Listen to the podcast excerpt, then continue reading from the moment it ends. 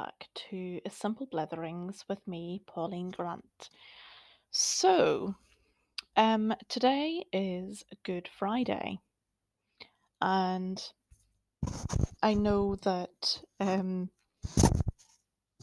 calling it Good Friday always just seemed a bit odd to me because, you know, there didn't seem to be an awful lot of good about it. But obviously, um, you know, we know that it's good because it's when Jesus died on the cross to give us eternal life with Him. And um, there's nothing better than that. So, yeah, I just wanted to reflect today on Good Friday and on Easter and what it means. And, you know, I think. I think sometimes when you've been a Christian for a long time, you it's not that we take it for granted, but just I think sometimes it needs to be highlighted again or something. It just it we just need to come back to it every now and again and I honestly love Easter. I love Easter weekend. I love what it represents. I love what it means. I love everything about it. And and that's because and Good Friday always feels um, quieter, more reflective.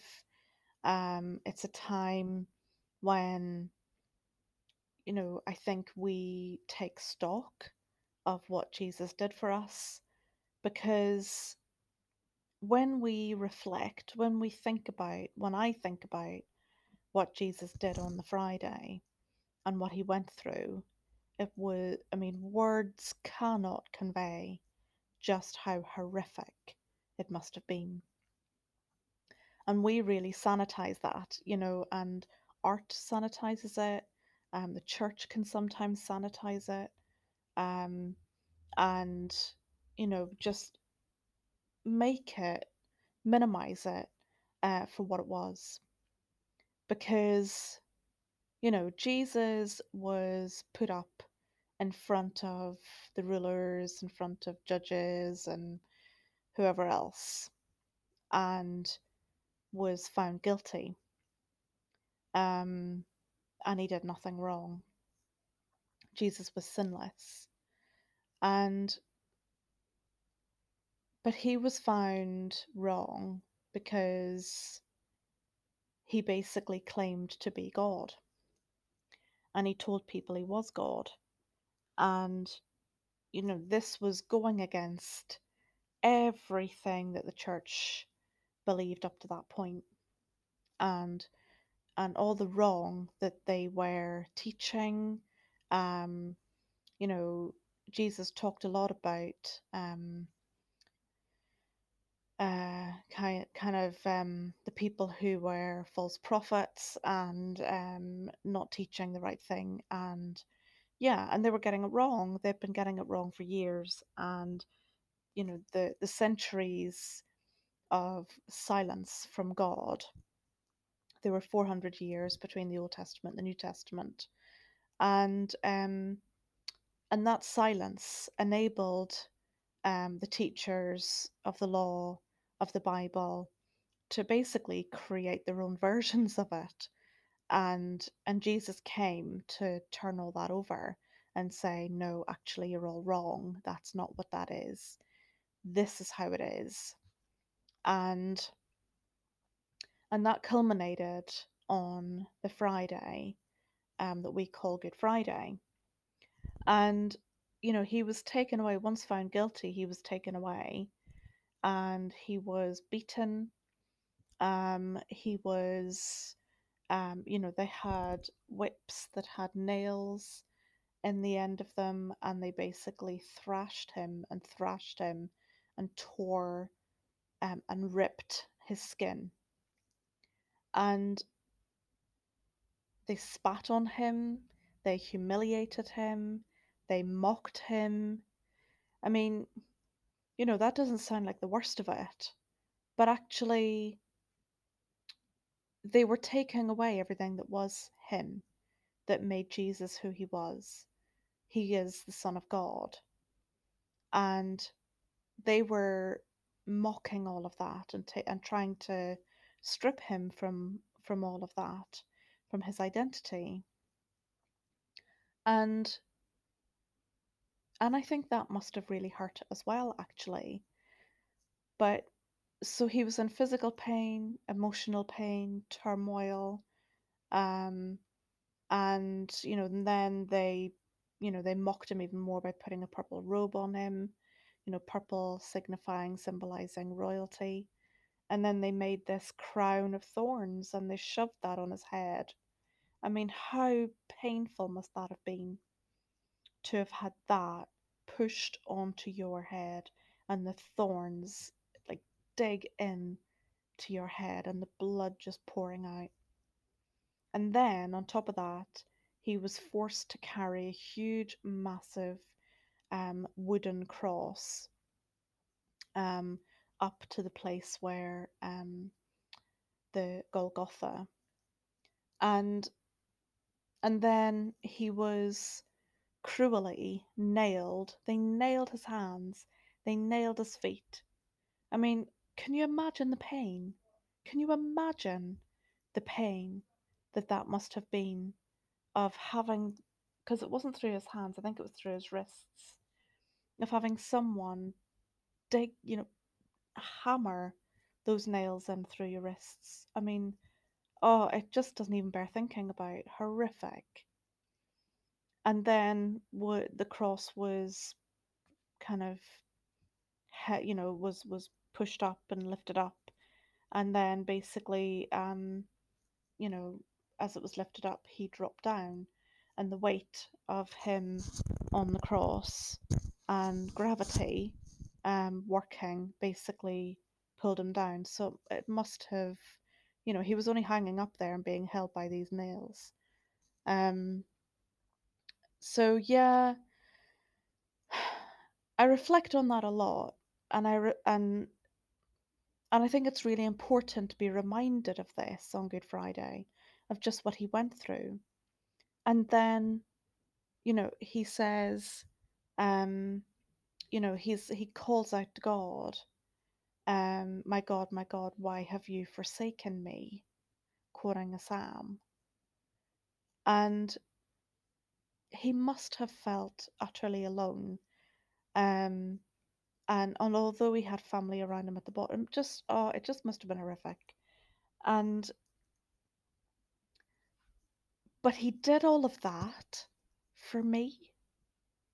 He did all of that so that he carried all my sins.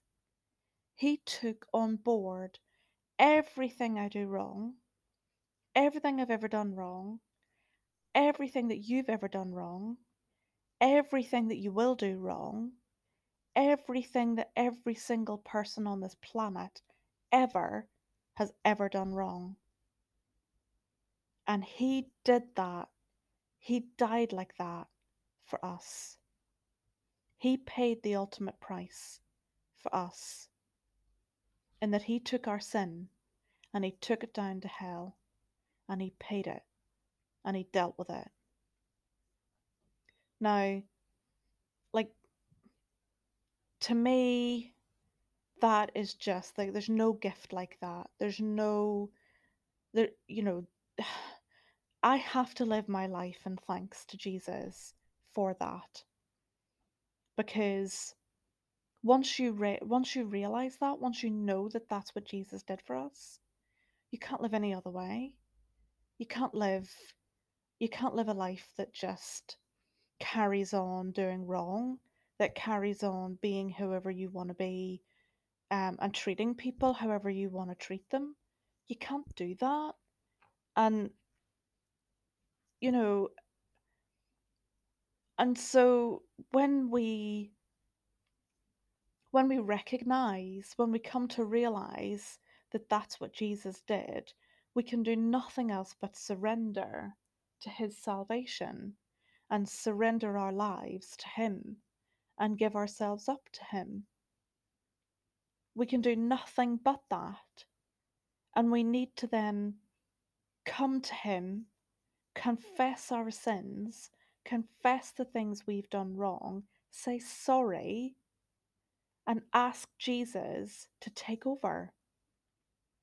Ask Him to come in, ask His Holy Spirit to come in and take over and surrender our lives to Him and live fully for Him in complete surrender to what He has in store for us, for His plan, His will, and we accept the gifts of the Holy Spirit that He gives us when we are renewed, when we are saved, when we relinquish, when we surrender ourselves to Him in that moment. And we also accept the Holy Spirit's gifts. And God will renew, and God will refresh, and God will give us um, a gift that we won't have been able to do before. Um, that will be something that we won't yeah it, just something that we won't have been able to do before but all of a sudden we can uh, in that moment and it might be something we need to learn it might be something we need to ask god to help us realize we might need to actually turn to him and say um, lord i know that you've given me a gift but i don't know what it is help me to understand what it is and help me to know how to use it for you and um, and we then become servants of God. But I think um, I think it's you know Romans five to me sums it up really well, and I just want to read some of this now. Therefore, since we have been justified through faith, we have peace with God through our Lord Jesus Christ, through whom through whom we have gained access by faith into this grace in which we now stand and we boast in the hope of the glory of God. Not only so, but we also glory in our sufferings, because we know that suffering produces perseverance, perseverance, character, and character, hope. And hope does not put us to shame, because God's love has been poured out into our hearts through the Holy Spirit, who has been given to us. You see, at just the right time, when we were still powerless, Christ died for the ungodly. Very rarely will anyone die for a righteous person, though for a good person someone might possibly dare to die. But God demonstrates His own love for us in this while we were still sinners, Christ died for us.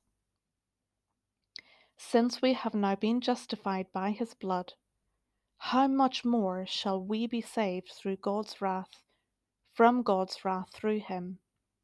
For if, while we were God's enemies, we were reconciled to him through the death of his Son, how much more, having been reconciled, shall we be saved through his life? Not only is this so, but we also boast in God through our Lord Jesus Christ, through whom we have now received reconciliation. Like, wow. Just wow. Um, we have been fully recognized, re- reconciled to God through Jesus' death on the cross. Hallelujah.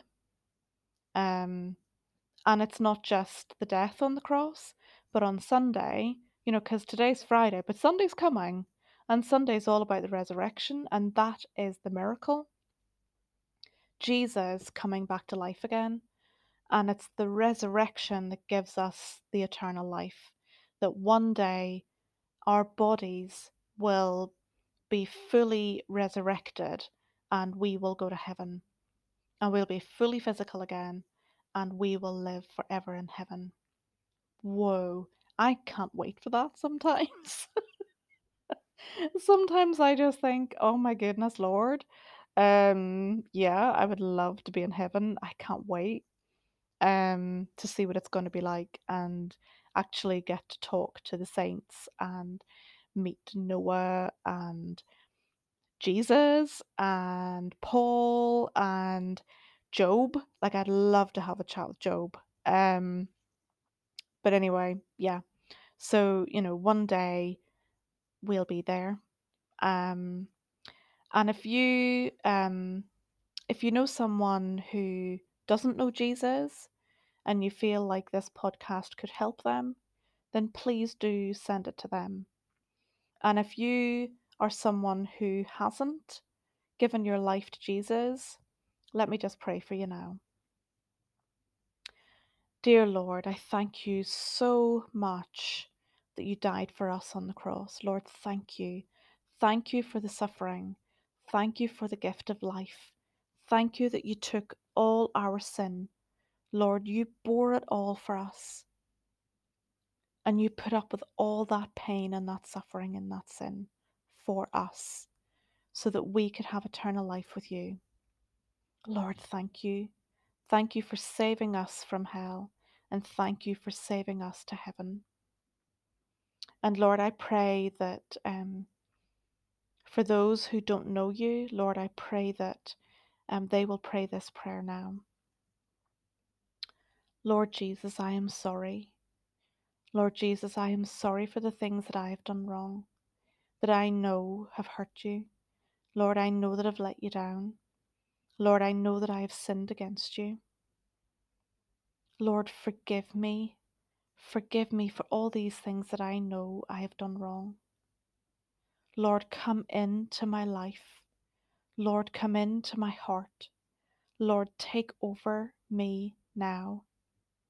I surrender myself to you, Lord. Take over now. And let me live for you, Lord.